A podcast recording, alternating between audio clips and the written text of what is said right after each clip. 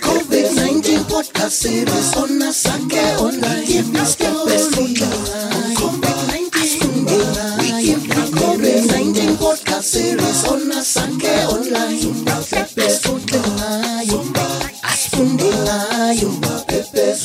You are listening to the COVID 19 podcast series brought to you by Asake Online.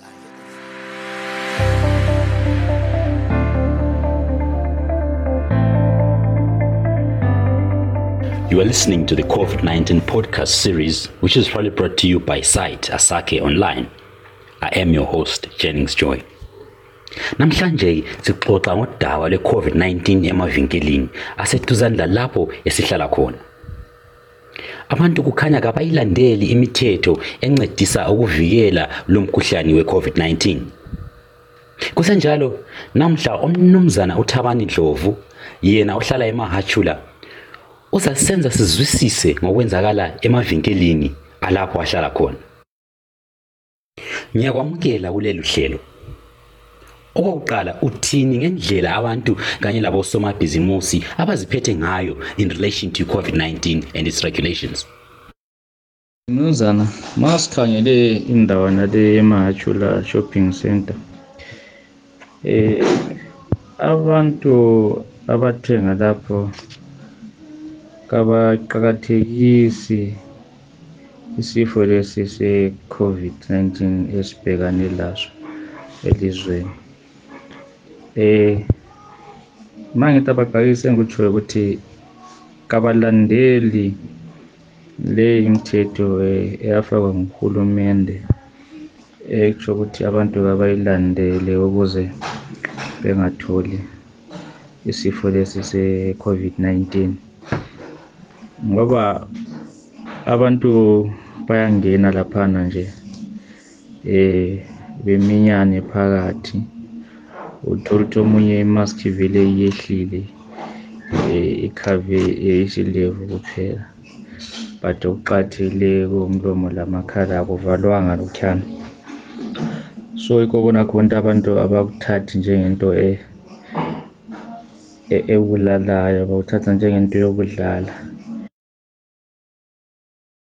Njengoba usitsho mnumzana ukuthi abantu abawuqakathekisi lo mkhuhlane njalo ngani abawesabi. Kungani kunjalo? think uh, eh, umbuzo lo okwenza ukuthi eh, abantu beziphathe ngale ndlela yokuthi eh abakaze bahlangana lomuntu kumbe ngithi kube lomuntu nje khonapha emahatshulo kuthiwa eh kubanjwe lesifo se se-coronavirus. Ukuthi ngabe uyatholakala nje umuntu onjalo kumbe bembone ngabo amehlo ukuthi hhayi nangu lo muntu lapha um ulomkhuhlane lowu and eh, imiphumela yangakhona inje umuntu lowu uthwele nzima uzwa lokhu lalokhu hhayi siyambona ukuthi uphathekile.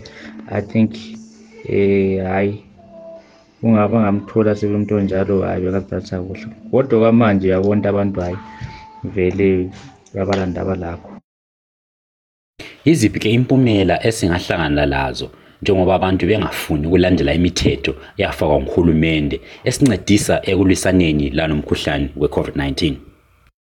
ekhona ukuthi eh, ngalokho okuziphatha okunje abantu bazathola lo mkhuhlane and umkhuhlane lowu uzabulala because izindawo zenjana ezimemethekisa umkhuhlane lo wenza umkhuhlane lo eh ugcwale ebantwini. Ngoba abantu bayithatha kalula eh, indaba ye-coronavirus. But yona siyayibona nje ukuthi i-coronavirus ikhona but bona abantu hayi abakuzwisisi. Bayibona into e- e- elula nje. So abantu abanjalo yibo abazenza umkhuhlane lo uyande because akudingi ukuthi kuze kubonakale ukuthi ha sokulabozibani bani bayagula or my neighbor uyagula. So sokumele eh, nami ngithathe into leyo serious. Kodwa into umkhuhlane nxa ukhona abantu kumele nje balandele into okumele bezenze ukuze behlale bephephile ngaso sonke isikhathi.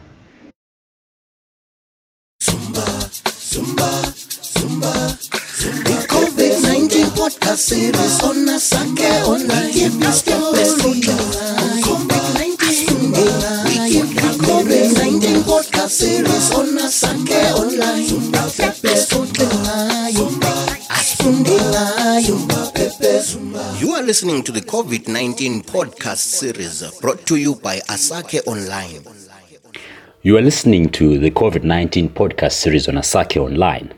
Make sure to subscribe on Site ZW Anchor FM, follow Site ZW on Facebook and on Twitter to get the latest podcasts on the COVID 19 related issues.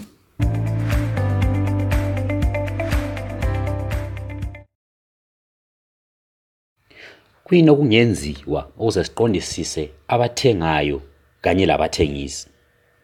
Mnumzana mina ngokubona kwami ngibona engathi eh, ukuze kuqondiswe eh indlela abantu abaziphathisa ngayo ukuthi abomthetho laba sithi ngama law enforcement agents eh kumele bebophe abantu abathengisayo abanikazi be bama-shops hayi ukubopha abathengi.